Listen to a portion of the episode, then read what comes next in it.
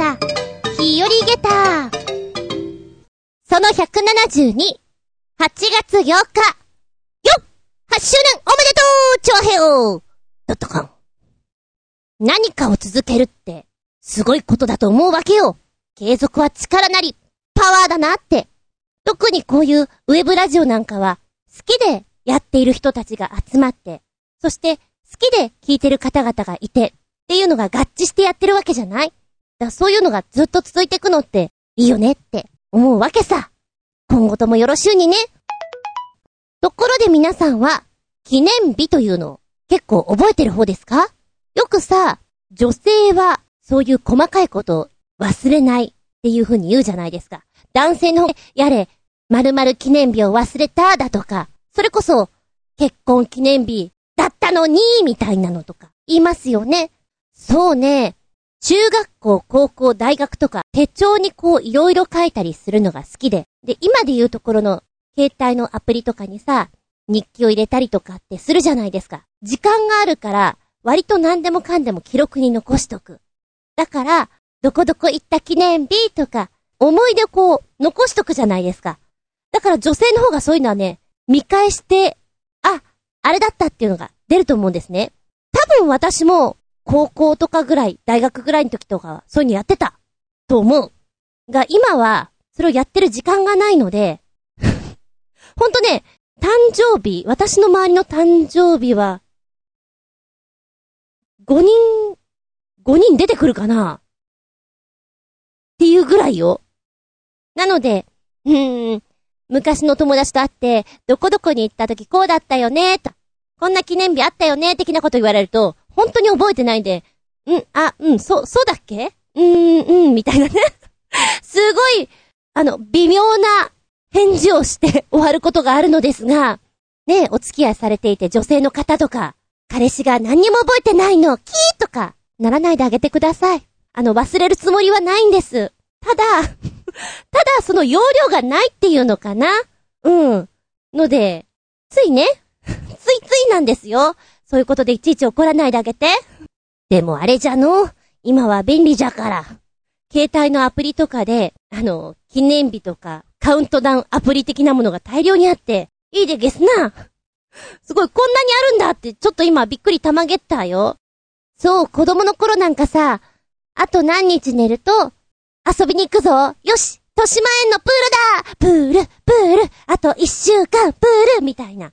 なんだろうね。毎日こうカウントダウンしていくようなワクワク感っていうのがあったじゃない。ああいうアプリなんだと思うと、いいかも。今私が楽しみにしているのって、そうね、ご飯を食べに行く、ちょっと変わったやつとかさ、あとはやっぱり旅行とかだよね。ヒャッホーってなるよね。でも、プランニングしないから前日とか大変なことになってるんだけれども、ああ、あのワクワクをもう一度ってことで、あと何日寝ると、ほにゃらら来るよっていうアプリ、ちょっと入れたくなっちゃった。皆さんどうですか？まあ、中にはね、あの、イベントをもう、2週間ぐらい前からアピールする人もいますよね。あれちょっとうざいなと私思うんだけど、アピール上手だなとも思う。周りにこう、ね、お知らせをし、忘れさせないようにもうリマインド機能がついてるかのような感じで、すごいななかなか私にはできないなと思って見ております。あ、でも可愛いと思うのは、こういうアピールする人たちって、割と他のイベント時の時に、あの時のお返しありがとうって言ってなんかくれたりする時、あ、おいらには浮かばないなって。コミュニケーション技術ですよね。学ばなければです。ってなお話をしつつしばしお付き合いくださいませ。お相手私、子供の頃、流行ったな、この言葉。ええー、そんなの聞いてないよ、誰が言ったの？ねえ。何時何分何十秒？何曜日？地球が何回回った日？あつみじゅん。小学校2年ぐらいの時どうぞよろしくお願いします。この番組は、ちょあへよ .com のご協力へて放送しております。この言い回し面白いなって思ったのが、この間の日曜レッスン、え次のレッスンが始まるまで30分くらい待機があったのね。で、控室に行くのめんどくさいから、もう、お稽古場にいて、ちょっと書き物とかしていたら、次のクラスの子が、ちょっとずつ来ますよ。で、いつもお休みしない子が、先週お休みだったと。で、今日こんなことやるよ、みたいなことホワイトボードに書いておいて、なんかわかんなかったら聞いてって言ってたのね。そしたら、この間ね、ピアノのレッスンだったの、言ったのよ。で、その子すごく髪の毛長くて可愛いんだけど、性格がね、少年なんですよ。荒っぽい。とっても。え？ピアノなんかやるの？ちょっとびっくりだよっていう会話をしてたわけですよ。うん、ピアノやってるの。えー、そうなんだ。先生ね、ピアノやってたの。ピアノ嫌いだったな。ずっとやってたんだよ。っていう話をしてたら、えー、ピアノ嫌いなの？ピアノやらないと地獄を見るんだよって。え？今何言った？ピアノやらないと地獄見るって。うん、うん。何それ？言われてるの、そういう風に。え？誰にかな？だ、誰にかな？ってすごい思うじゃん。あのね、うちのおばさんも、なんか、大人になってからピアノやり始めたんだよって。うん。で、え、ごめん。で、誰が、そんなこと言ったのかな？お母さん。え？お母さんが言うの？お母さんが、ピアノをやらないと地獄見るよって言うの。ほう。ちょっと面白くないですか？地獄見るよって言わないじゃないですか。しかも我が子に。それを自分の中にこう落とし込んで見るとすごく面白くて、おそらくその女の子にね、女の子らしい習い事をさせたいと思ったんでしょう。きっと、多分、絶対、かな？で、どちらかというと、いつもなんかほっとくとさ、側転してたり、倒立してたり、体動かしてたりするのブリッジとかしてる子なんですよ。あアクティブだなぁと思ってんだけど、うん、ピアノの発表会とか行くんだ。ええー、お母さんとしては、きっと、女の子らしいところが見たいんだろうなって思って。いつもね、その子は、お稽古に来るとき、確かパパと一緒だったと思うんですよ。だからお母さんは私見てないんだけど、きっと私よりちょい年下ぐらいなんじゃないかなって思うのね。いやいや、地獄見るよ。娘がさ、今日ピアノ行きたくないんだもんとか、こうぐずったらきっとそのフレーズ言ってるんだろうなと思ったら、おかしくって、ちょっと私の中で2017年、笑い転げたワードに入入りましたよ。素敵。地獄を見るよ。言い続けたい。2017年。あと、きっとこのお母さんは面白い人だと思う。こう、お話ししてみたいなって思いました。よーし。私も他のクラスのレッスンで言おうかな。みんな、練習しないと地獄見るよ。クレーム来そう危ない危ない。今は、お口に気をつけないとね。次、行きまーす。メッセージタイム。先週はお休みごめんなさい。送ってくださっていたメッセージから、新潟県のヘナチョコヨッピーくん。おっつー。7月25日は土曜の牛の日だったんだね。よく知らないが、市内のショッピングセンターのイオンに行ったら、店の入り口に屋台を設置して、大量にうなぎのかば焼きを焼いてるようだったが、隣の店舗に行ってて帰ってきてみたら、様子がおかしい。うなぎのかば焼きの匂いも多少するが、それにしても、なんだかとっても焦げ臭い。どうやらかば焼きを焼いてるコンロみたいなのがぶっ壊れたのか？屋台が少し燃えて、水ぶっかけたりして消火活動しているし、消防車もやってきた。大量のうなぎのかば焼きを台無しにしやがって何やってんだかそれにしても、今年はうなぎのかば焼き安くなるって聞いてたけど、バカ高いやないかいこれなら高級なステーキ焼いて食った方がいいなと思って、その通りにしたよ、かっこ笑い。でだ、日本記念日協会ってのがよくわからんが、7月26日は うなじろうの日と制定されたようだ。んで、最近新潟のテレビでよく流れている、うなじろうの CM。うなじろうキャラクター編。ほとんど、牛の日編。あれ？うなぎといえば、赤塚先生公認のうなぎ犬キャラの北原キャプテンじゃないのと思ったが、うなぎじゃない、偽うなぎ。だからな、かっこ笑い。うなじろうは安くて美味しいよ。おお、なんか最初の出だしに、ちょっと私の話とリンクするところがある。牛の日、イオン、そこまで一緒。えーっと、その後すごいね。びっくりたまげったなかなか見ることないよ。屋台が少し燃えて、水ぶっかけての消火活動っていうのは、やだー、かば焼きもったいない本当にもう、残念なお話です。うん。かば焼き安くなるって話。あれあったっけそんなの。いつでもどこでもお高いなって思う。どうしても食べたくなったら、今はうなととに行くかな。昔は、で出してくれてたようなんですけど、今は800円ぐらいか？うん。でも、ペソッとしたのが出てくるので、ちょっと ちょっとだけなんか、うなぎ気分を味わえればっていう時に食べます。ので、同じ金額出したら確かにいいお肉食べれると思う。そうね。うなぎが大好きじゃなかったら私も、なで、日本記念日協会の作ったうなじろの日。リンクしてるところポチッと押したら、説明書きがありましたよ。どんな説明書きか。1月26日っていうのはねっていうところからスタートしてます。そもそもうなじろうというのは語呂合わせです。うなじろうを数字にすると0726。これでうなじろう7月26日。25日が牛の日、うなぎを食べる日だよね。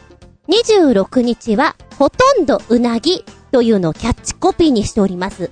うなじろう。これ何かなって言ったら、うなぎのかば焼きをイメージにして、魚のすり身で作った練り製品。うなる、美味しそうな二郎を短縮してうなじろうと言ってるわけなんですけども、一正かまぼこ株式会社さんが作ったということです。ほとんどうなぎ、うなじろう。超美味しいっていうことで、もう一つね、下の方にポチポチっとつけてくれているのが、うなじろの CM。あれほんとうなぎ食べてるみたいだよね。こちらお値段なんですけども、税込みで321円。わあ、これちょっと食べてみたい。売ってるかな？オンラインでも買えるみたいなんでね、ちょっと探してみますね。うなぎ好きの私。そう、元を返すと、あのタレにご飯が絡んだ時の香りというかな。食欲そそりますな。魚のすり身で良ければ、うなで全然 OK なんだろう。しかも、ヘルシーそう。いいんじゃないですか？いいもの教えていただきました。うなじろうねえ、もう一つ、北原キャプテンが、あの、うなぎ犬に似ているって、あれなんかそういえば前もし、なんかそんなの聞いたなと思って、あれなんで？なんでかな？ってちょっと疑問に思ったのね。あれ、うなぎ犬が好きなんだっけ？あれバカポンが好きなんだ、な、なんだっけ？で、今ちょっと見ていたら、あの、うなぎ犬に似てるという風にファンの方々からすごく言われてたんですって。で、えっ、ー、と、お口が大きいというところから、このチャームポイントになっていて、えー、最初はうなぎ犬って何かわからなかったんだけど、みたいな、あったみたいですね。で、柏木由紀さんが番組で、田原キャプテンのことをね、うなぎ犬みたいに風に呼んでたっていうのがちょっと書いてあって、へー、そういう流れなんだと。で、やっぱりファンの方が、このうなぎ犬の T シャツとか着ていて、可愛いキャラだなっていうのを知って、あ、こういうのなんだって知って、それから好きになった、みたいな。で、マジスカ学園っていうドラマの中の役名もうなぎという役名だったそうで、えー、なんかそこまでなるとやっぱり、うなぎに、こう、通ずる何かを感じるでしょうね。うん。で、田原キャプテンうなぎってやると、このうなぎ犬のコスプレをしたのとか出てきて、なるほど、それでこれ見たことあるんだってちょっと納得した。そうだね、バカボン。知らない世代とかって、うなぎ犬ってなんだかわかんないだろうね。そうそう、私も、まあ、すごくテレビ見ている時期もあれば全く見ていない時期がありまして、えーとね、多分、高校ぐらい、大学ぐらいとかは見てないと思うのね。月9とか全然見てなくて、あの、冬彦さんとかあの辺知らないんですよ。どういう話したマザコンの話なんだぐらいしか知らなくて、すごい有名なドラマなんだけど全くわからない。アニメなんだけど全く知らないっていうのが本当に多いですね。で、高校の時だね。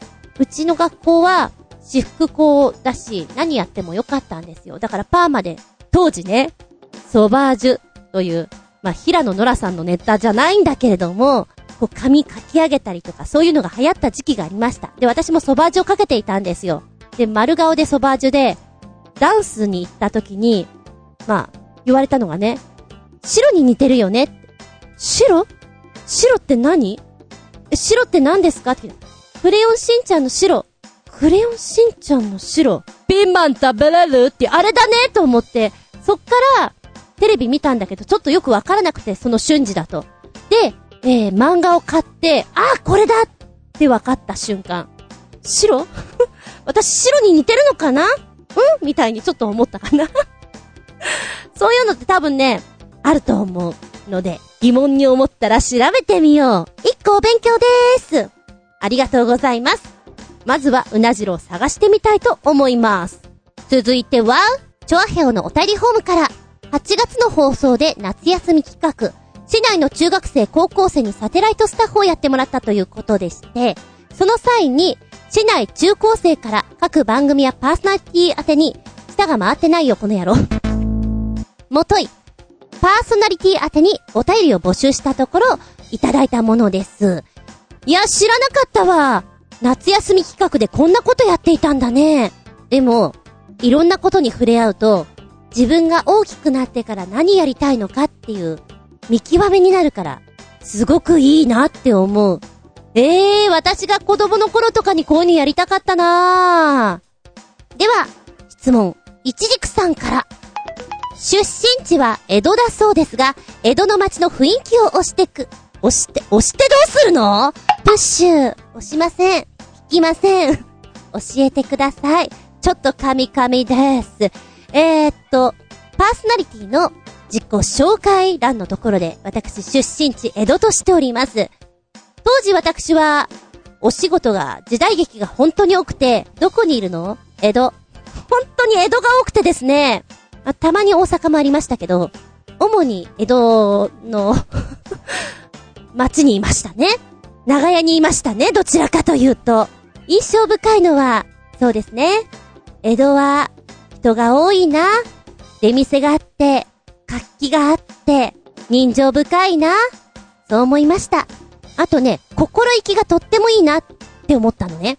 男性は、活気あって、んで、男らしい。家族思いだしね。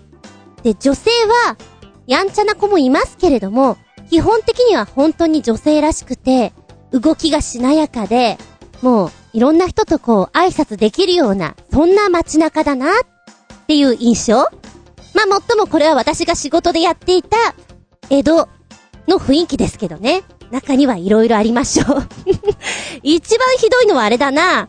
あの、助手のこの牢屋の中だな。上下関係があって、えー、やっぱり一番上の人には、こう、姉さん的な扱いをしなきゃいけない。当時はやっぱり悪いことをして牢屋に入んなきゃいけないこともあれば、悪くないのに入んなきゃいけない冤罪っていうのもとても多かった。そういうのも時代ありましたからな。東京ってやっぱり1分1秒争うじゃないけど、ちょっとこう、せかせかしてるなっていう印象あるじゃないですか。江戸もどちらかというと、やっぱり短期だな。待てねえぜ、おいこらっていうのはあるかな。まあ私がやっていた芝居の世界のお話ですよ。えー、まあ、ちゃんと言うと、出身は江戸の最初の宿場町、中山道を通りまして、板橋というところになります。現在で言うとこの東京都板橋区、こちらになるんですけど、なんでしょうね、へそ曲がりなところがありますんで、みんなと同じこと言うのつまんないなと思って、じゃあ出身地うん。江戸みたいな。その流れです。お便りありがとうございます。でもってもう一丁。じゃがいもさんから、出身地、江戸の一番の思い出は？江戸の思い出ですか？そうですね。最初に浮かんだのは、団子。浅草寺の団子ですな。えーと、最初にお仕事して、舞台なんですけれども、役付きもらった時に、まあ、私は、武家のお嬢様だったんで、お金が結構ある役だったんですね。で、舞台上で幕が上がりました。もうそこで、お団子屋さんに座ってお茶を飲んでるっていうとこだったかな。いっちゃん最初のシーンなので、すごく印象深いです。で、そこで、一番最初に、浅草寺名物、呉服茶いかがですか？ってこう、売り子さんがさ、声掛けするわけですよ。で、お芝居が始まってくっていうのがあるので、私にとっての江戸っていうのは、お芝居を通じて、お仕事をしていった第一印象。それは何ですか？印象深いものは何ですか？っていうと、一番最初の役付きで、一番最初の登場シーンかな？でいいかな？いろいろあるよいろいろあるけど、そういう風に捉えてみた。あの、正直、出身地ってあんまりみんな見てないだろうなと思いつつ、江戸って書いたので、いちじくさんもじゃがいもさんも細かいところ見てますなってちょっと思いました。ありがとうございます。三つ目にはこちらいただいております。中学生男子。これハンドルネームでいいのかな？えーと、好きな鍾乳洞ベスト3は何ですか？ということなんですけど、私、穴蔵が大好きです。冒険、探検、どんとこい。できる限り、人の手が入っていない方が面白いなと思います。ので、鍾乳洞というと、うーん、割ときっちりこう見せてこようとしている姿勢があるので、まあ見ますよ、見ますけれど、おすすめはね、私の好きなのは、第3位コウモリアナよく見ると、コウモリって結構可愛い顔してるんだぜ。いろんな顔してるやついるけどな。なんかたくさんぶら下がってんの見たいじゃん。運がいいと見ることができるコウモリアナ。ちょっとボコボコしていて、鍾乳洞っていうわけではないんだけれども、こう、地面を這うような姿勢になるところとか結構やってて楽しいぞと。こちらは富士山の最古、西の湖と書いて最古の近くにあります。で、ま当たり前だけど富士山の近くというのは、ほら、どっかんどっかん。どっかんどっかんあったでしょ？で、その影響もあって穴蔵というのがとても多くあります。現在も見つかってないもの、うん、ちゃんとチェックされてないものはたくさんあると思うんですけども、コウモリ穴の前に、やはり、まあ、有名なところで行くと、鳴沢氷結と富岳風結、大変有名です。で、どちらかというと私はワンセットで見ていただきたいなと思うんだけど、夏におすすめは、鳴沢氷結。氷結とは、氷の穴と書きます。真夏だけど、中は0度ぐらいもう氷中、氷の柱がブワシバシ立っているので、本当に、はぁ、寒ってなるんだけど、別の空間に行ったような感じになります。コウモリ穴は、なんか、土って印象。なんだそれ。なんかやっぱりコウモリがぶら下がってそうなさ、じめっとした土。不学風血は空。氷結は寒って感じかな。ここ、セットで見ていただけると本当に楽しいかなって思う。安いしね。んで、おすすめの第2位。まあ、これは、とても小さいです。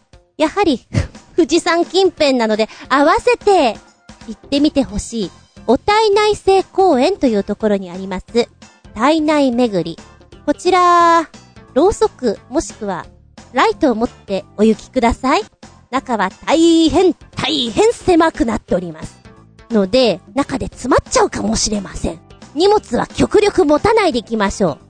え、中どのぐらいだったかな？そんなに長くはないんだけど、本当に、本当に狭いの。で、別に、立ったりはできるんだけど、すごく張ったりするようなところが多いのでね。お体内性公園の体内巡りっていうのは、体内、体ということを示しています。で、お母さんのお腹の中から、おぎゃーって生まれてくる、参道からこう、ポコンと出てくるでしょ？あの時の生みの苦しみじゃないけれども、生まれてくるまでの流れを再現していると言われている体内巡り。ですので、とても狭いところを通過していきます。ポイントは、ろうそくを持ちながら、この狭いところを行くというのにポイントがありまして、高さがあるところをどうやってこのろうそくをうまいこと消さずに行こうかと。場合によっては風も吹いてきます。上から水が滴り落ちてくるところもあります。火が消えることもあります。火が、もうほんとね、火が消えたら、暗闇ってこれなんだなっていう場所。確かヘルメットあったかなここね、頭ガンガンぶつけるから気をつけないとダメよ。でもすごく面白いので、おすすめです。テンション上がります。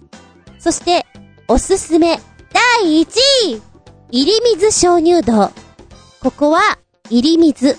水が入っている鍾乳洞です。夏でも、アホじゃないのっていうぐらいすごい寒い冷たいところです。唇を紫にして進んでいきましょう。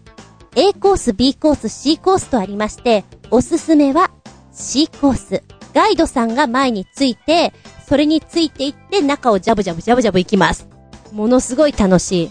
ここも、ろうそくか懐中電灯を持ってくところなんですけど、やっぱ懐中電灯なんかダメよね。おすすめは、ろうそくです。うまいことやらないと、火が最後まで持ちません。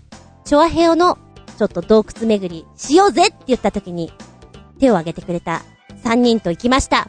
覚えてるでしょうか？とても寒かったです。おすすめは、台風直後です。水の量が半端じゃないから、流しそうめんの気分で行きましょう。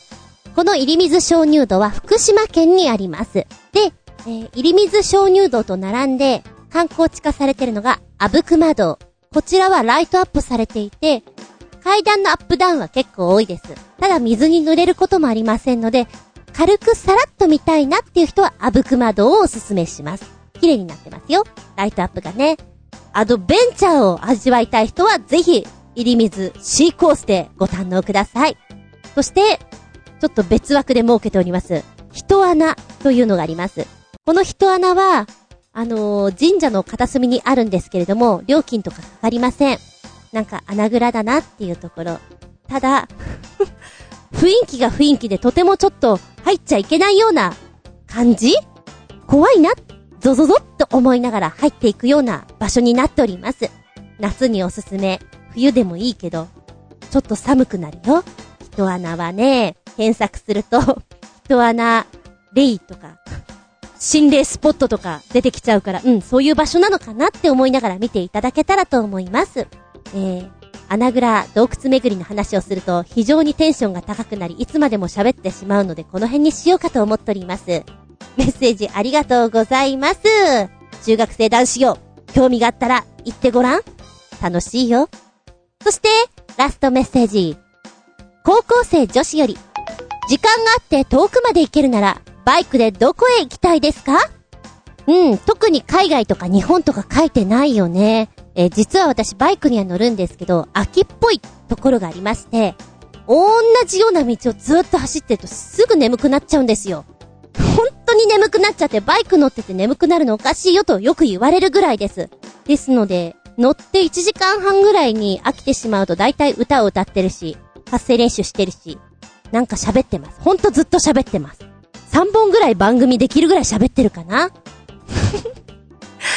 なので、バイク好きな人ってよく北海道一周とか、日本列島一周とか言うんだけど、多分私ね、飽きちゃうと思うんだよね。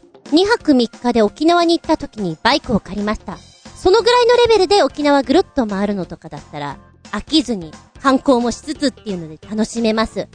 ので、秋っぽい私としては、距離を稼ぐのではなくて、遊ぶポイントをいっぱい見つけられる場所の方が好きみたいなんですね。例えば、九州とかね。と、あ、これ楽しそうと思ってんのが、しまなみ海道ですか？最初、自転車でしまなみ海道を走ろうみたいなの見ていて、ああ、ここ気持ちよさそうだなと思ったの。バイクでもいいかもってね。そうだなバイクで走っていて、海を見ながら、そして高低差があると、気分が盛り上げッターです。飽きません。あと、時期にもよるけれども、日中よりも夜の方が、なんか色々楽しく感じちゃうんだよね。星が見えてきた夜景が綺麗なところ。おっと大事なのは、美味しいもの。スイーツとかね。なあ、そういう意味でも九州私すごくいいのかも。長崎は夜景綺麗だったし、テラ美味しかったな。でもって、佐世保のハンバーガー食べに行こう。そうそう、遊園地、できましたね、大分に。そこに行って、福岡では明太子買って、ちょっとだけ、硬派なツーリングの人とは違う路線を歩んでおります。本当はこの夏、まあ昨日とか、一昨日とか、あれですね、バイクで、ちょっと、どっか行きたいなと思っていたんだけど、ほら、今、奴がいるでしょ？雨降る、雨降るって言われてるじゃん。やっぱ、台風の影響で、雨が来るかもよっていう中、ツーリングって結構ね、決心しづらくて、今回ちょっとバイクは断念したんですけれども、夏のロングは結構楽しいです。暑いんだけど。でもね、なんかさらっとしたツーリング旅行よりも、なんかすっげえ大変だったっていう方が思い出になるから、思い返すとそっちの方が面白かったなっていう結論に達したりするんだよ。うーん、ちょっと涼しくなったら走りに行きたいな。こんな感じでいいでしょうかお便りありがとうございます。うん。学生時代はいろんなことして楽しめよ。ちょっとぐらいの冒険、やっとかなきゃだよ。夏休みの宿題もやっとけよ。メッセージありがとうございます。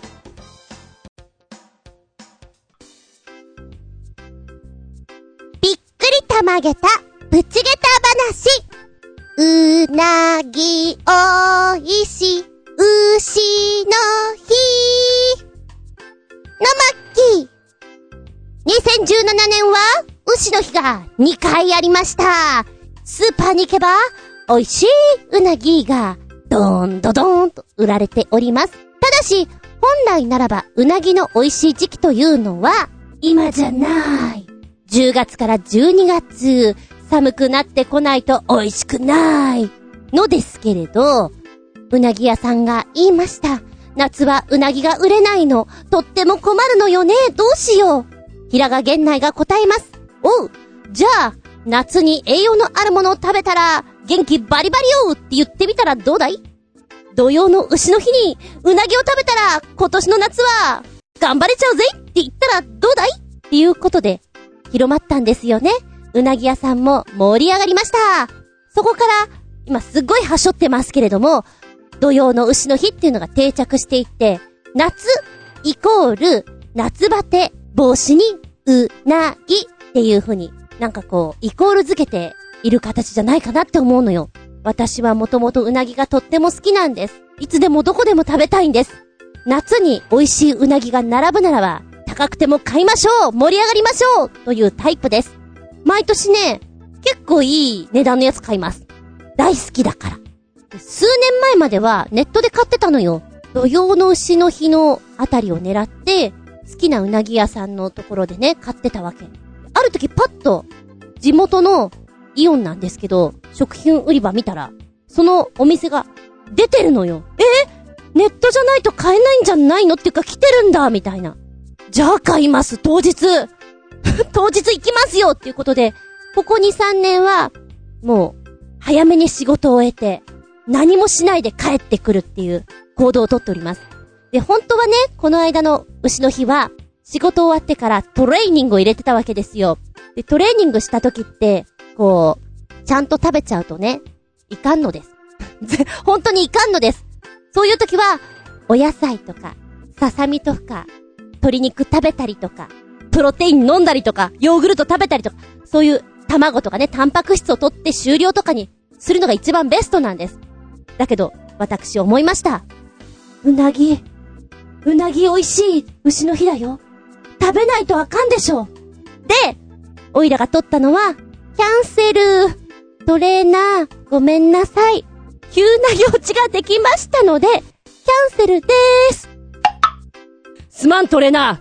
おいらうなぎ買いに行く。おいらうなぎ食べると思って、いや、言えないよ 言えないから急な用事でということでね うなぎ買いに行ったわけ。もうやっぱり、キャンセルは24時間前じゃないといけないから、もちろんもうその前から、うなぎ、うなぎって私盛り上がってるわけなの。で、仕事を終えて、家の近くのイオンにバイクでビーンと行きまして、で、買ってから帰る。ご飯を炊く、食べる。ああ、幸せいっぱいだねっていう流れさ。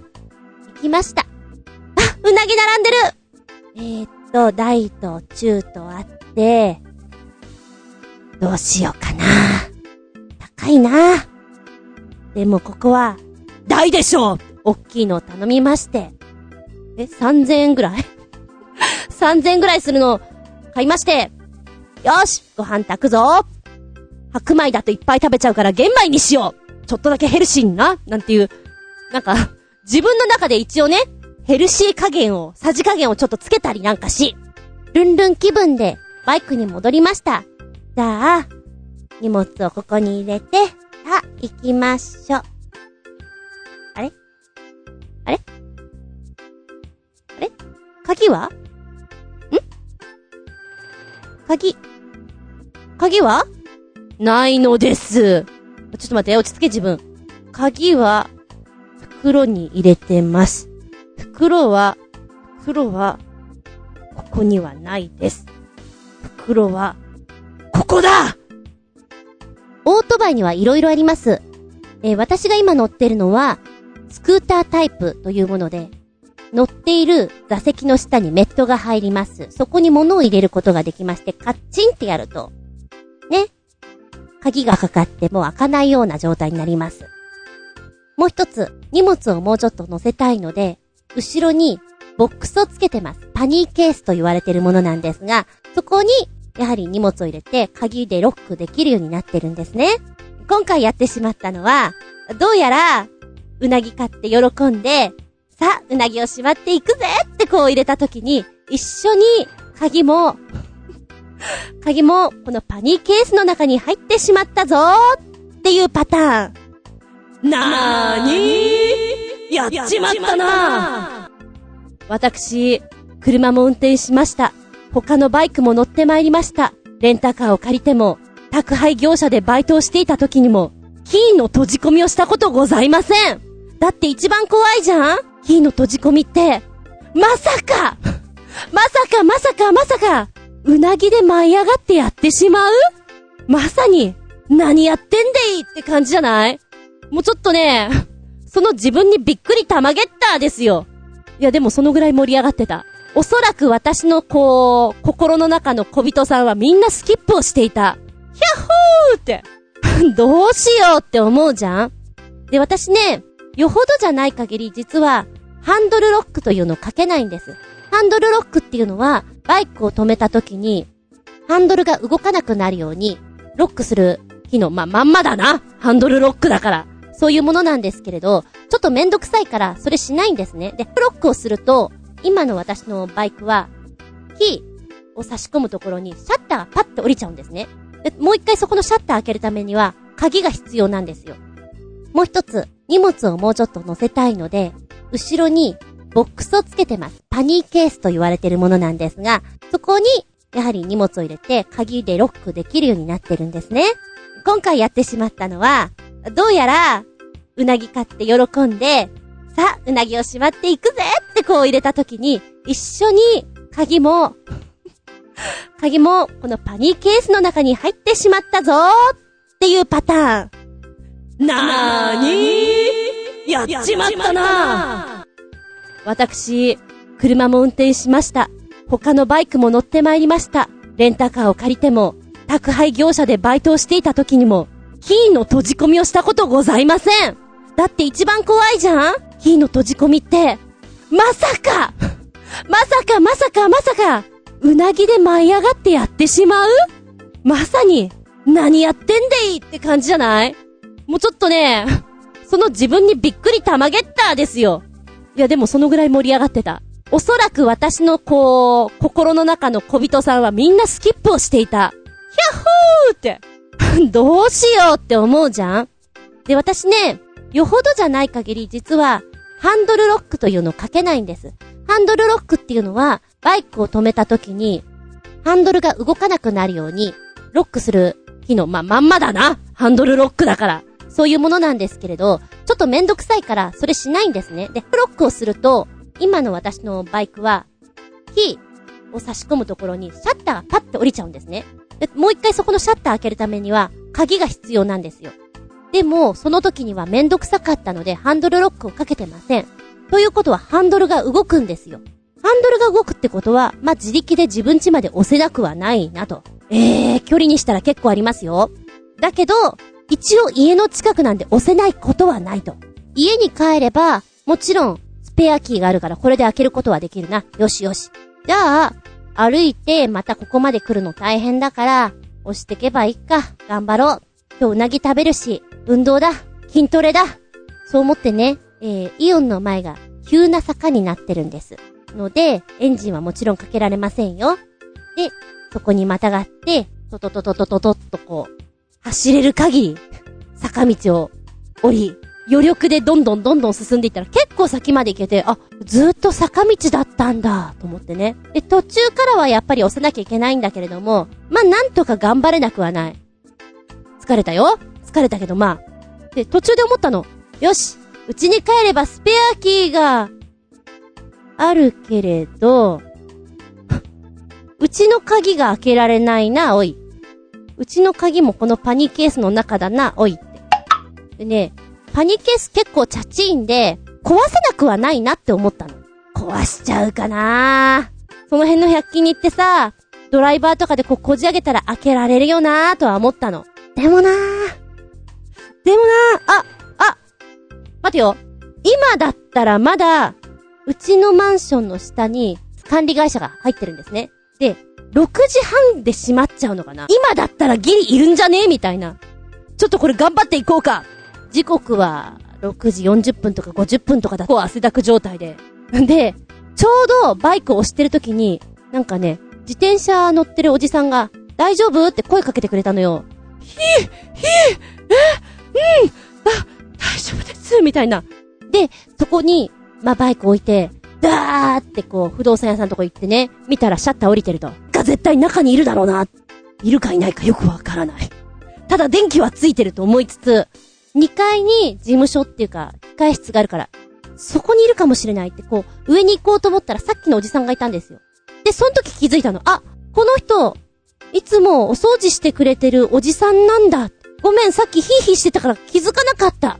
で、この人に事情を話して、まだ上に誰かいらっしゃったら、部屋の鍵を開けてもらいたいんですと、お願いしましてね。あ、大丈夫だと思いますよって言ってくれて、ちょっと待っててくださいと。しばらくしたら出てきてくれてね。今来ますからって言って、呼んでくれたんですね。で、鍵開けてもらって、身分証明とかちょっといいですか？いや、身分証明もすべてこのバイクの方にもう一回そこまで行ってもらって、これですって見せて、で、そこで事なきを終えたんですよ。でももし、不動産屋さんがいなかったら、私は、切ない思いを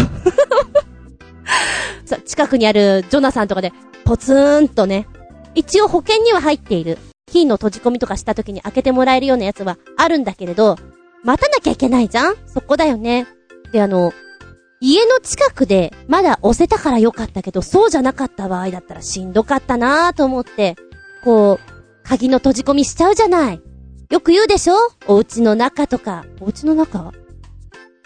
お家の中はあんまりないかなとも思うんだけど、まあでも、あるか。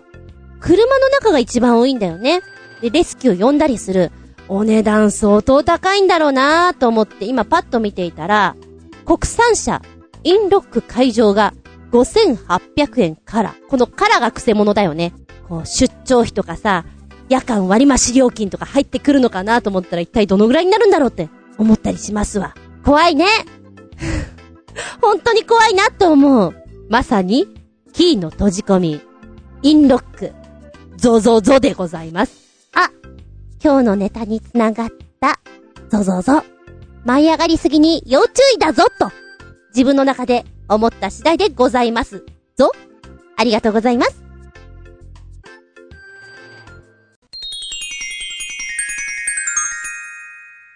シシピン？アウトタイム今回のテーマは、夏に合わせて、ゾ、ゾ、ゾゾ、ゾゾゾゾゾゾゾです。寒気が、ブワーっと来て、チキン肌ってやつね。それは恐怖体験だけじゃなくて、日常的なことでもゾゾゾはあり得ると。ふむ。簡単なゾゾゾ。そうさな。ふふふんって学生の頃学校に行ったら、抜き打ちテストやるぞーって言った時。何にもやってなくて本当にわかんなくてゾゾゾっていう時、ありましたな懐かしい話です。そんなのもあれば、今で言うと、何でも作業っていうのがパソコンでやったりします。データ、データ、データですよ。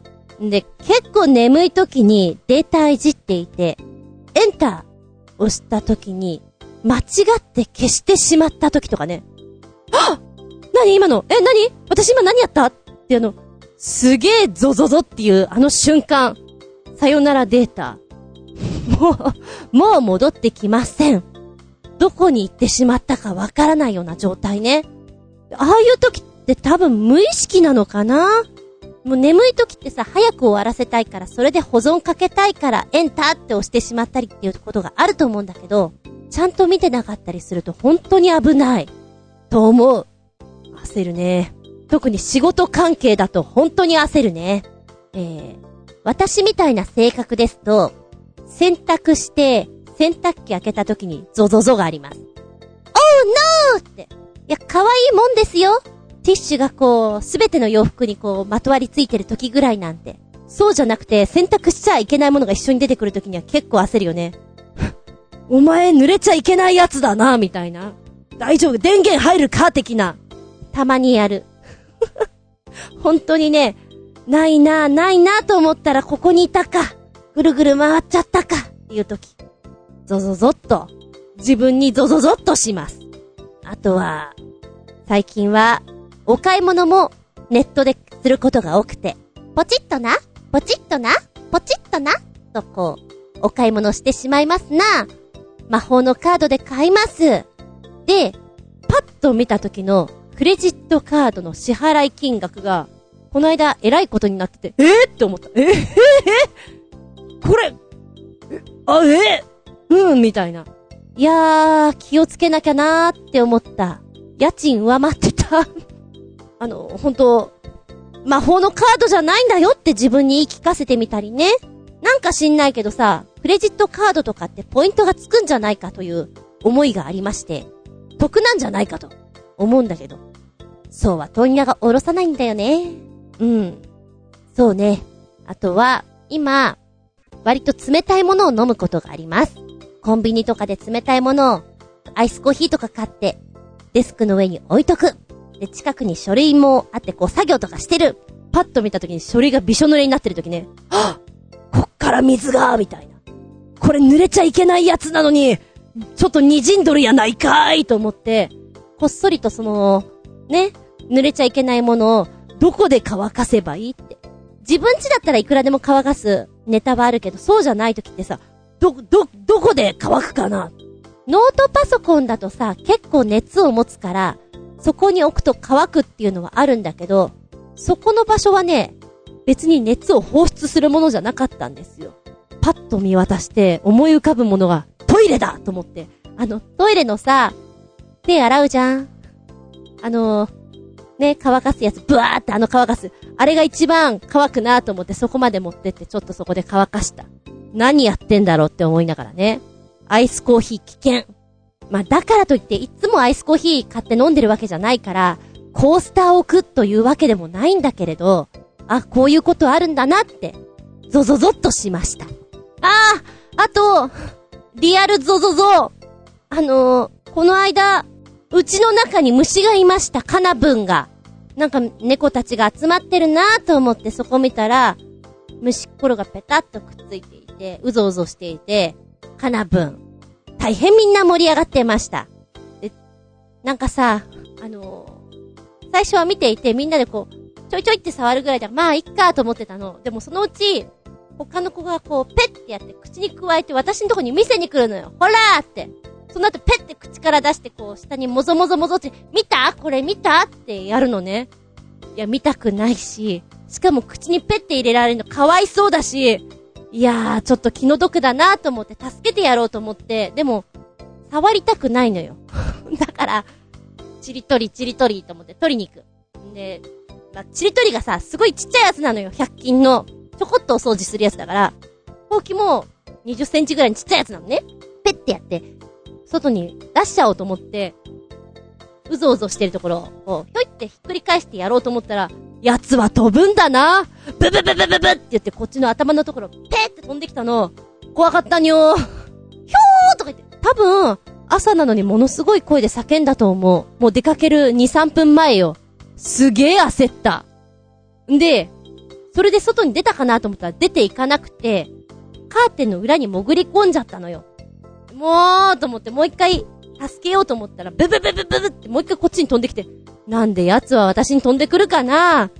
もう一回叫んでね、ゾゾッとしながら、一回髪の毛についたのかな？髪飾り仕様になって、そっから先はちょっと記憶にないんですけど、パッと下を見たときに、歯が落ちてるんです。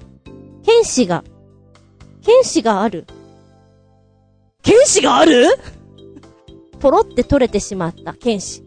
健全な部分がポキッと折れたんじゃなくて、根元からごっそりポロリですよ。なんじゃとと思って。しかもこの根元の部分が尋常じゃない感じで、ゾゾゾッとするわけね。うん刺繍病みたいな。で、うちには4匹ニャンズがいます。お口の中を見ることができるのはおそらく2匹。あと2匹は抱っこできません。病院も連れてけません。爪も切れません。切らせてもらえませんっていう子たちなんです。で、おそらく歯は、その、抱っこできない方の子なんですよ。うわー、取れちゃったーと思って。しかも、前にも一本取れてるんです。その子は。おそらくその子なんです。もうやめてよーと思って。朝出かける前からやめてよー歯がないよーと思って。まあ、実際面のところ、歯が抜けてしまっても、ご飯は食べることができるので、大丈夫っちゃ大丈夫なんですけれど、それでもやっぱり病院に連れてきたいじゃんで、前に獣医さんに相談してるからわかるんだけど、やっぱゾゾゾッとするよね。どうしたこりゃーって。やだな、そういうのは。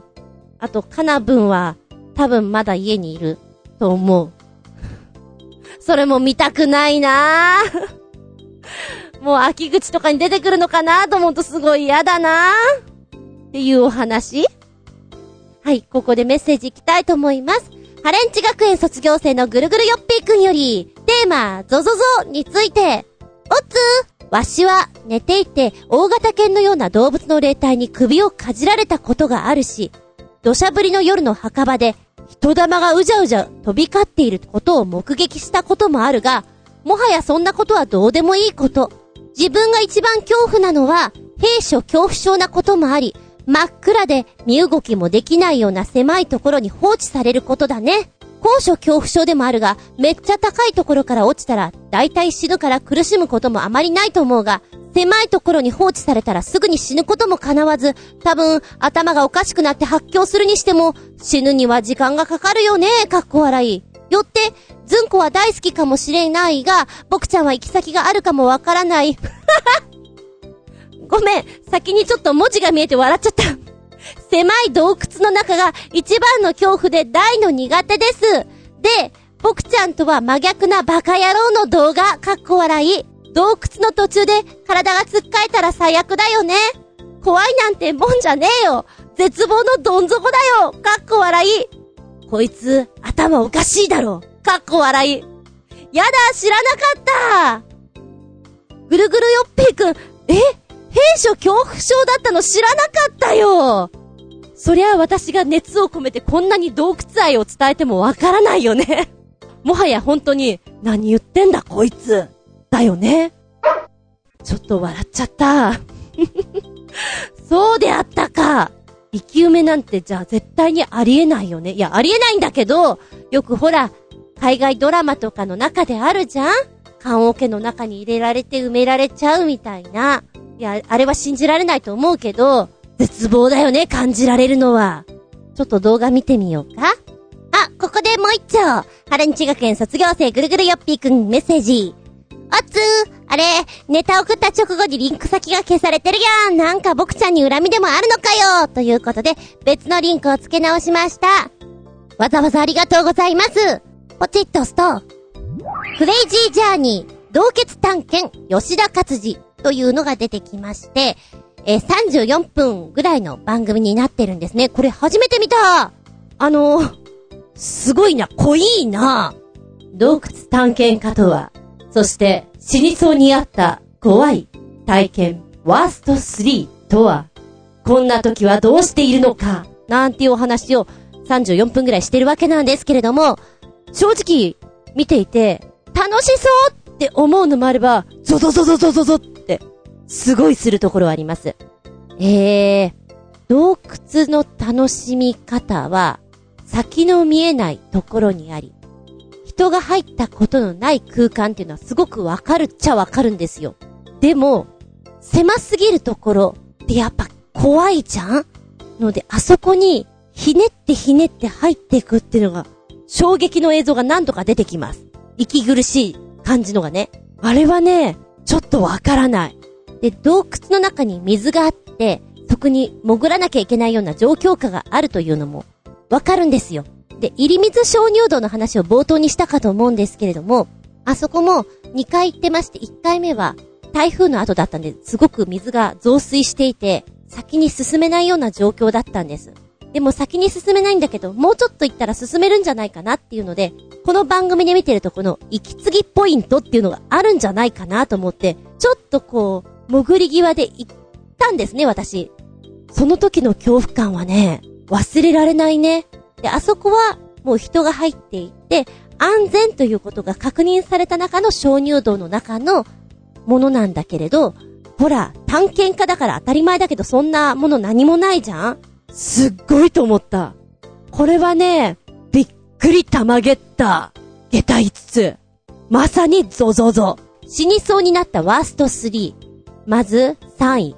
狭すぎる場所で身動きが取れなくなった。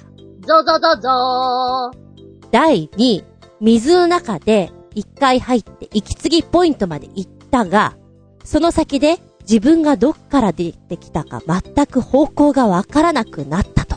もう一回水に潜らなきゃいけないけど、どっち行ったらいいかわかんなくて、下手したら戻れないかもしれない。もう怖いよね。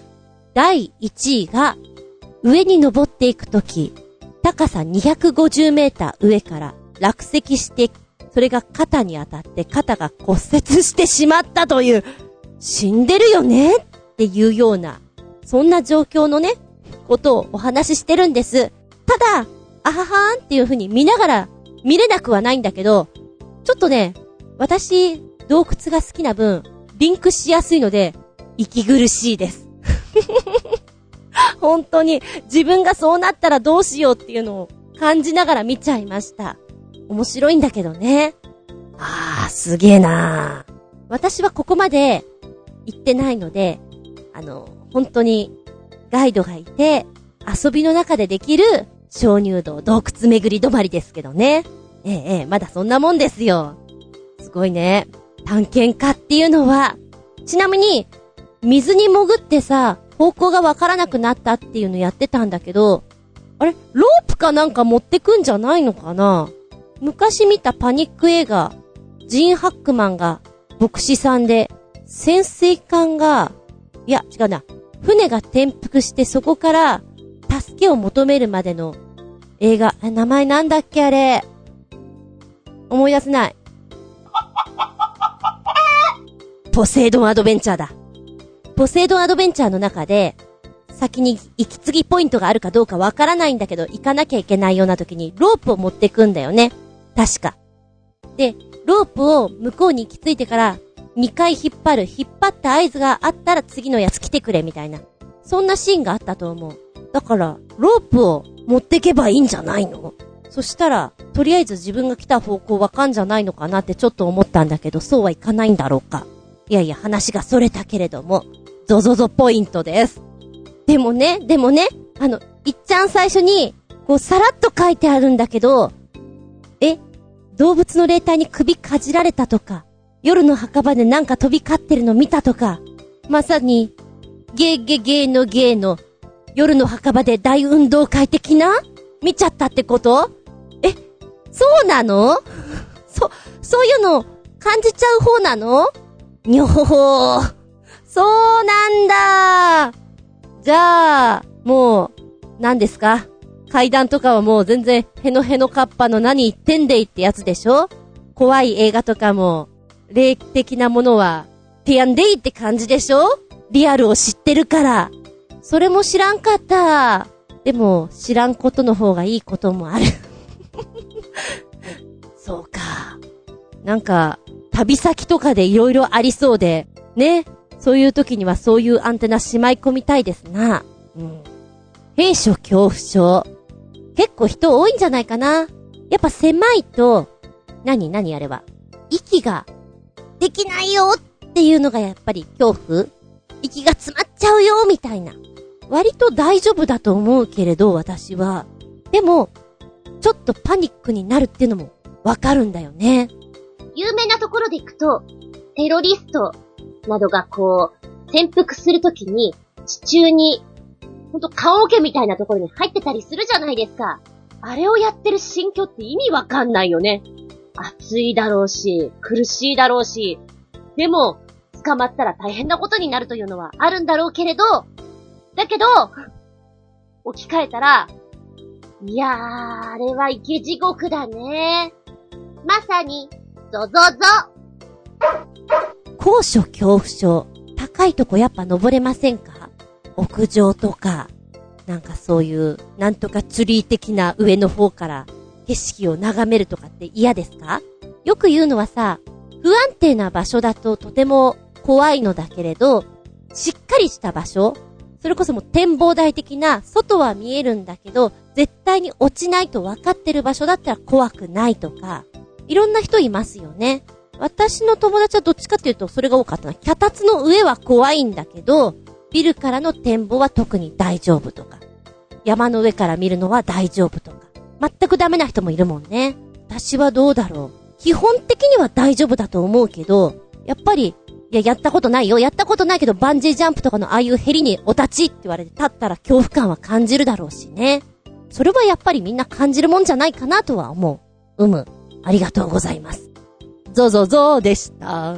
そしてもう一丁、ハレンチ学園卒業生のぐるぐるよっぴーくんからテーマ、ゾゾゾについて。おつー、フランスのミュージシャン大のとっても有名なホラー PV ってことでポチッと押すと3分40秒ぐらい。え、これ有名なんだ。でもおいら知らんかったよ。ファンタジーっていうビデオね。ああ、こういうアニメーションってフランス作るんだっておいら思った。男女4人がプールに忍び込んで、まあそこでペアになってね。いい雰囲気になるわけよ。途中まで見ていて、あれ？これ？これゾゾゾのネタだったよな。あれ？あれ？確かにホラーって書いてあったよな。って思いながら見ている。まあ、そのぐらい、ただ単に、あの、ラブな感じに見えたのよ。したらば途中で、うん、うん、ああうん、そうきたか、みたいなね。えー、っと、そうだね。えー、ベルセルクを思い出しました。なんかこんな怪物いたな、みたいな、刺激的っていう言葉がよく合いますね。うん。グロいから、ちょっと閲覧注意なのかな。最後の女の子がさ、ダーって逃げてく。あそこで、どうなる？言わないけど。って思ったね。普通の映画だったらこう行くけど、この結末は？って。ご覧ください。閲覧注意ですけど。そして、同じように下の方に刺激的な作品。けてくれてるんですよ。うまいね。おまけ。ホラーではないが、とても刺激的な PV の数々4曲つけてくれてます。そうね。まず、4曲のうちの1曲目見たのよ。これも3分40秒。大のエジプションラバーシーズバットっていうオフィシャルビデオになってます。こちら一番最初に氷がトコトコトコって出てきて。あれ？これな、え、な、なんだろうな。で、刺激的という表現をしてるから、どんなのかなと思って見ていた女性が鏡越しにメイクをしている。ただその女性の顔には顔がない。あら、面白い。うん。で、見ながら、刺激的の意味がわかりますよ。今までにご紹介させていただいた、教えてもらったミュージックビデオ、ショートムービー、アニメーション等々の中で、一番、そう、うん、アダルティーな、そういう意味合いな刺激的という感じでしょうか。ただ、ちょっと、あ、え、ちょっと怖い、痛い、痛い、痛い怖いっていうなんか、それをすごく感じますな。で、最後に、シーズバーっていう風にタイトルがあるじゃん。謎が解けてくるよね。その小瓶ってさ、みたいな。名前がいっぱい書いてある、そのその小瓶の分だよね、うん、だよね、みたいな。納得をしてしまうところがあって、そうか、この辺の作品はこういう風に攻めてくるか、みたいな。違う意味で、ゾゾゾ。ゾゾゾハートマーク。みたいな、そんな感じで見させていただきました。他にもあるのでね、路線を変えて探してみるのもありなんだなって思って聞かせていただきました。うん、面白いけど怖い。よく見つけてくるね、相変わらず。ありがとうございます。そして、もう一丁。テーマ、ゾゾゾ。おつ僕ちゃんが最近頭が多少混乱した怖いミュージックビデオ。ワンカメ一発撮り。普通じゃ面白くないだろ？ってことなのよ。怖いミュージックビデオ。だ、怖いイコールやっぱりちょっと、心霊的な？もしくは人殺しちゃうとか？んって思ったの。見させていただきました。聞かせていただきました。ミュージックビデオ。ドラマストアの市場の空論。もう本当にドラマ仕立てになっております。で、こう、キャストのこんな人だよっていうの出てくんのよ。私も2回見たかなまあ、曲も聴いてるけど、この芝居も見つつね。あれ？あれ？で、あれ？あれ？ちょっと、結局何？はこれって怖っゾゾゾですよ。よく、漫画とかのネタでさ、友達の母ちゃんと付き合ってんだよね。とか、彼氏は、とも子のお父さんみたいな。なんかそんなワンシーンがあったりするかと思うの。なんかそれと同じように、あってはいけない関係性ってあるじゃないですか。それだよね。今、最初にこう、男女二人が出てきております。この二人と、後にまた二人が出てくるんですけれども、浮気相手の女の子の芝居がちょっと楽しいかもしれないな。やるならこの子だね。楽しそう。悪そう。でも、あれ？え？あれ？ってなるよ。本当に。え、結局どうして、あれ？どこで？あれ？うん、うんってこう、ちょっと図に書こうかなって思ってしまったような。でもきっと、どこかでリンクして、どこかで出会って、そうなって、こうなって、ああなったんだ、みたいなのを、ちょっと、イメージすると、ゾゾゾなんですよ、これは。あってはいけない。そんな感じだね。見たくないね、そういうのは特に知り合いとかではさ。ありがとうございます。曲ね、曲は聴いてるけど、曲よりもこのなんか内容の方がちょっと入ってきちゃって、って感じです。ごめんなさい。いい曲なのかどうなのかって言われると、うん。あのー、さらっとした曲で入ってきた。けど、この関係性が気になって気になって、どうしてこうなって、こうなって、ああなってが、一本ドラマで見たいかなってちょっと思いましたね。はい、お次はこちら、新潟県のひなちょこよっぴくん。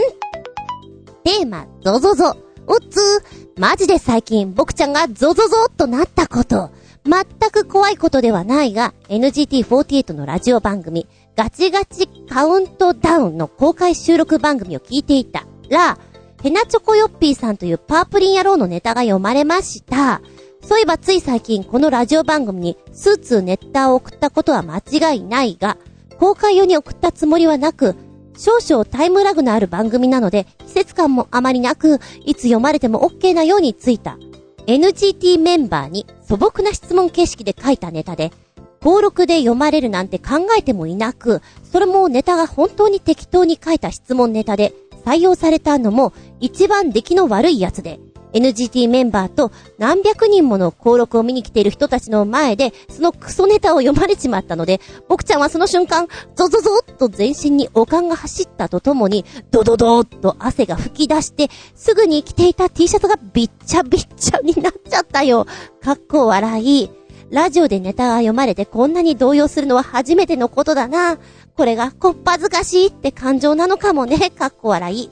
まあ、その時の NGT メンバーが、北原キャプテンと、アンジュ、マホホンと僕の好きなメンバーだったこともあるんだけどね。かっこ笑い。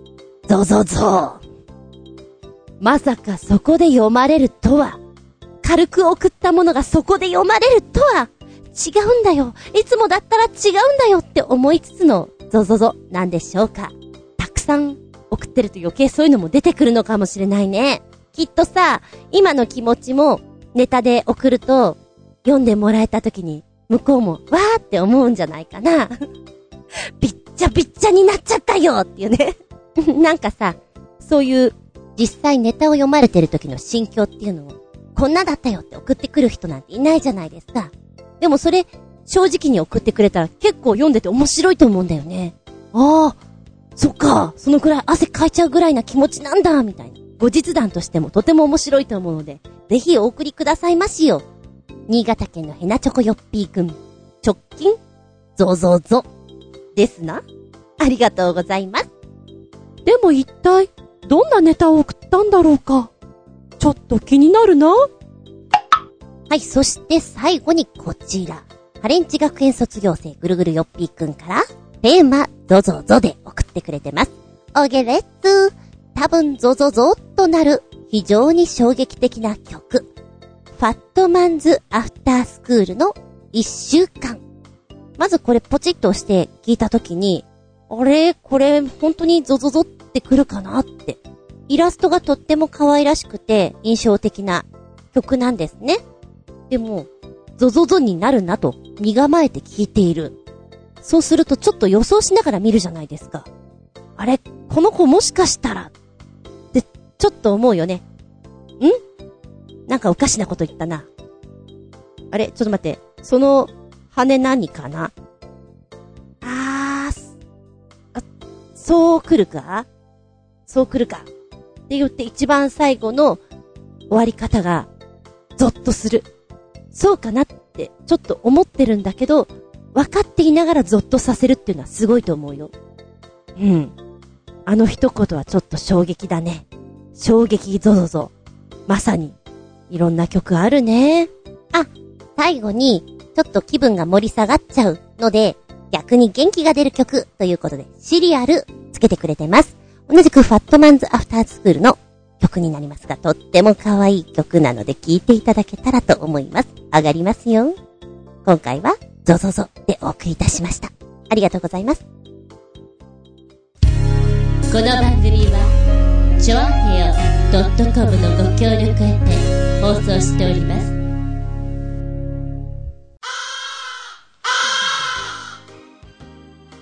はい、ラストになってきました。次回は8月22日、お盆明けってとこでしょうか。ゲータ173でお聞きいただきたく思います。テーマはね、借りは返した。でございます。借り。まあ、いろんな言い方しますけども、何か物を借りて、ちゃんと返していますか？そういえば、図書館、レンタルショップから何かを借りて、忘れてるものとか、部屋の隅っこに転がってたりしませんか？洋服借りたまんまになっていませんか？あとあれだ、猫の手も借りたいほど忙しい時に、己だけではどうにもならない時、誰かが力を貸してくれた。その借り、返しました？借りは返した。かっこクエスチョンってとこで行きたいと思います。たまに聞くお話、返したと思っていた DVD が家にあって、延滞料金がゾゾゾって話。図書館の本は何度かやったことがある。やっべえ、これ返してなかったっけ？いつだっけ？おおもうちょっとこれ、これ、持ってくのがちょっとゾゾゾだわっていうようなの。あります、あります。そのまんまもう、返しそびれて、返そう返そうが返せない状態で持っているものもあります。あれどうしたらいいんでしょうか？借りは返したというテーマでいきたいと思います。お便りは、チョアヘオホームページ、お便りフォームから送っていただきますか、もしくは私のパーソナリティブログの方にメールフォーム用意してございます。こちらご利用くださいませ。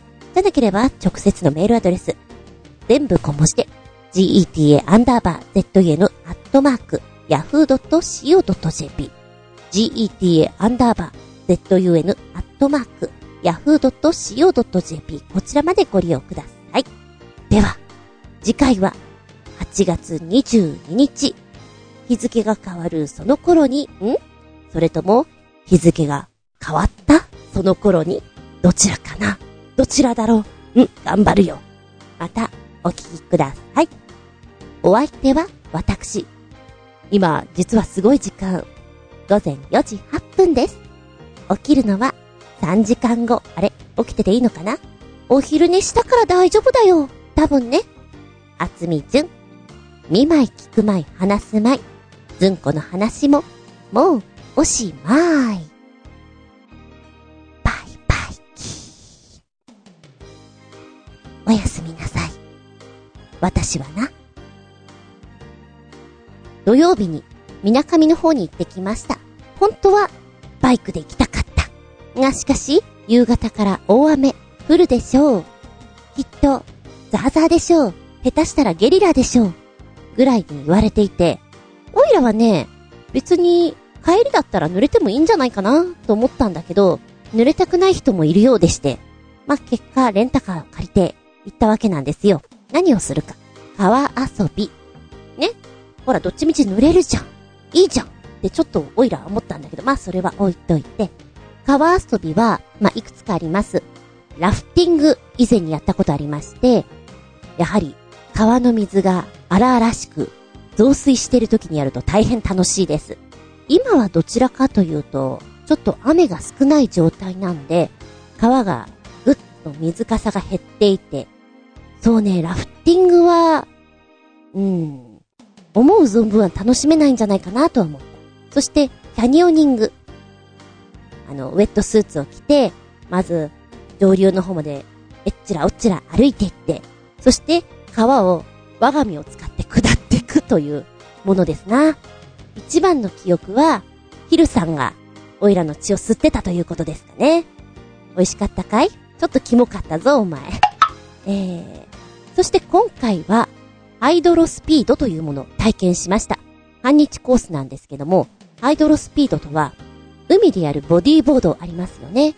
サーフボード、あの、長いやつの半分で、体を乗っけて、漕いで楽しむもの。あれの川バージョンだと思ってください。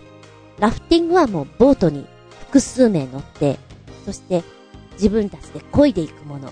キャニオニングは何も使わず、己の身を使って、どんどこどんどこ流れに沿っていったりして遊んでいくものです。ハイドロスピードは半分に切ったようなボートっていうか、浮き輪みたいな感じですかね。一応ボートの形はしてるんですけど、持ち手ハンドルがありまして、で、えー、それに乗ったりしながら川を下っていくというものです。で、今回は水がちょっと少なかったのもあるので、随分こう岩がゴツゴツしてるところと、水面のこの部分がね、浅くなってしまう。で、そこをボートに乗っていくんだけども、ボディーボードと同じで半分ぐらいのサイズなんです。ボートがね。で、体を半分ぐらい預けるような感じで、足はニョキーンと出ている状態なので、浅瀬になると、だらーんと足が出ている部分をゴツゴツ打ちつけてしまうんですよ。ですので、このボードのところに、よいしょって上半身を乗り込ませて、足を浮かせるような状態にしないと、ガッツガッツぶつけちゃう。これ乗り込みというそうなんですけれども、なんか、乗り方は、一つは普通にリラックスして、ハンドルを掴んで、流れに沿っていくもの、バタ足をするような状態です。足には、ピンをつけています。で、自分でやることといったらバタ足をしながら、右に左に曲がるという、そのぐらいですね。あとはひっくり返ったら、なんとか起き上がれということです。今回はね、天候が悪いよって言われながらも、結構な人数が参加してまして、うーんと、結局のところ13名いたんだな。で、トレーナーというかインストラクターがいて、で、13名を半分に割って、7名6名でインストラクターにくっついていく。先頭インストラクターがいて、我々はその後、くっついていくような感じ。で、川の流れがあるんだけども、両サイドは浅瀬になってるからなるべく真ん中に行く。岩とか出てるところ、それから流れが急になっていたり、渦を巻いてるようなところがあるから、なるべくインストラクターが通ったところを通っていかないと大変なことになっちゃうよと。そういうことで、よく見ながらね、くっついていくわけです。だけど、前の方にいればインストラクターの声が聞こえるんだけども、後ろの方に行くと、それがよく聞こえないでしょ？あと、ルートがよく見えなかったりするので大変なことになっちゃう。でもね、これすごく楽しいなと思った。ものすごい波だし、速度を感じるし、鼻に水入ってくるし、ザブザブだしっていう状態になります。で、流れが、波がザバザバ来る中、やっぱりこうちょっとタイミング悪いとひっくり返っちゃうわけですよ。で、ひっくり返って起き上がるまでのタイミングがうまくいかなかったりすると若干パニックになりますよね。2回ぐらいひっくり返って 元に戻れましたけれど、これ戻れなかったらしんどいな、みたいなね。えー、やっちまったのは一回ひっくり返って、横の脇っ腹、ぶつけましたけどね。まあ、そのぐらいです。でも、ウェットスーツも着てるし、あの、危険はないと思うんですね。泳げなくても大丈夫っていうことなので、水遊びきな人ね、やれ遊園地の滑り台とかあるじゃないですか。ああいうのも楽しいけれども、自然の川の力の遊びというのは、これは絶妙ですよ。いや、値段はそりゃちょっと高くなる。だけど、そこでしかできないっていうものはいいなって思う。ちなみにね、ラフティングとか、キャニオニングっていうのはだいたい8000円ぐらいなんですね。ハイドロスピードは1万円ぐらい、ちょっとお高いで。今回お世話になったところなんですけれども、2つセット、1日コースっていうのがあって、これがね、1万3000円ぐらいで、あ、これ、これすごくいいなと思った。朝は、まだ体力ある時はキャニオニングやって、ハイドロスピードやってっていう2つセット、ランチがついて、デザートついて、1万3000円ってかなりお得だと思いますよ。もしよかったら、ブログの方にリンク貼っ付けときますから、ご覧くださいませ。夏はまだまだあるし、なおかつ、これ、夏だけじゃなくて、ずっと遊べるものです。一番のおすすめは、5月、6月、だそうですよ。ちょっと、波が半端ないそうで行ってみたいなと思っております。夏におすすめの川遊びのお話を最後にポロッとしてみました。いや、じゃあ、マジで寝なきゃね。おやすみなさい。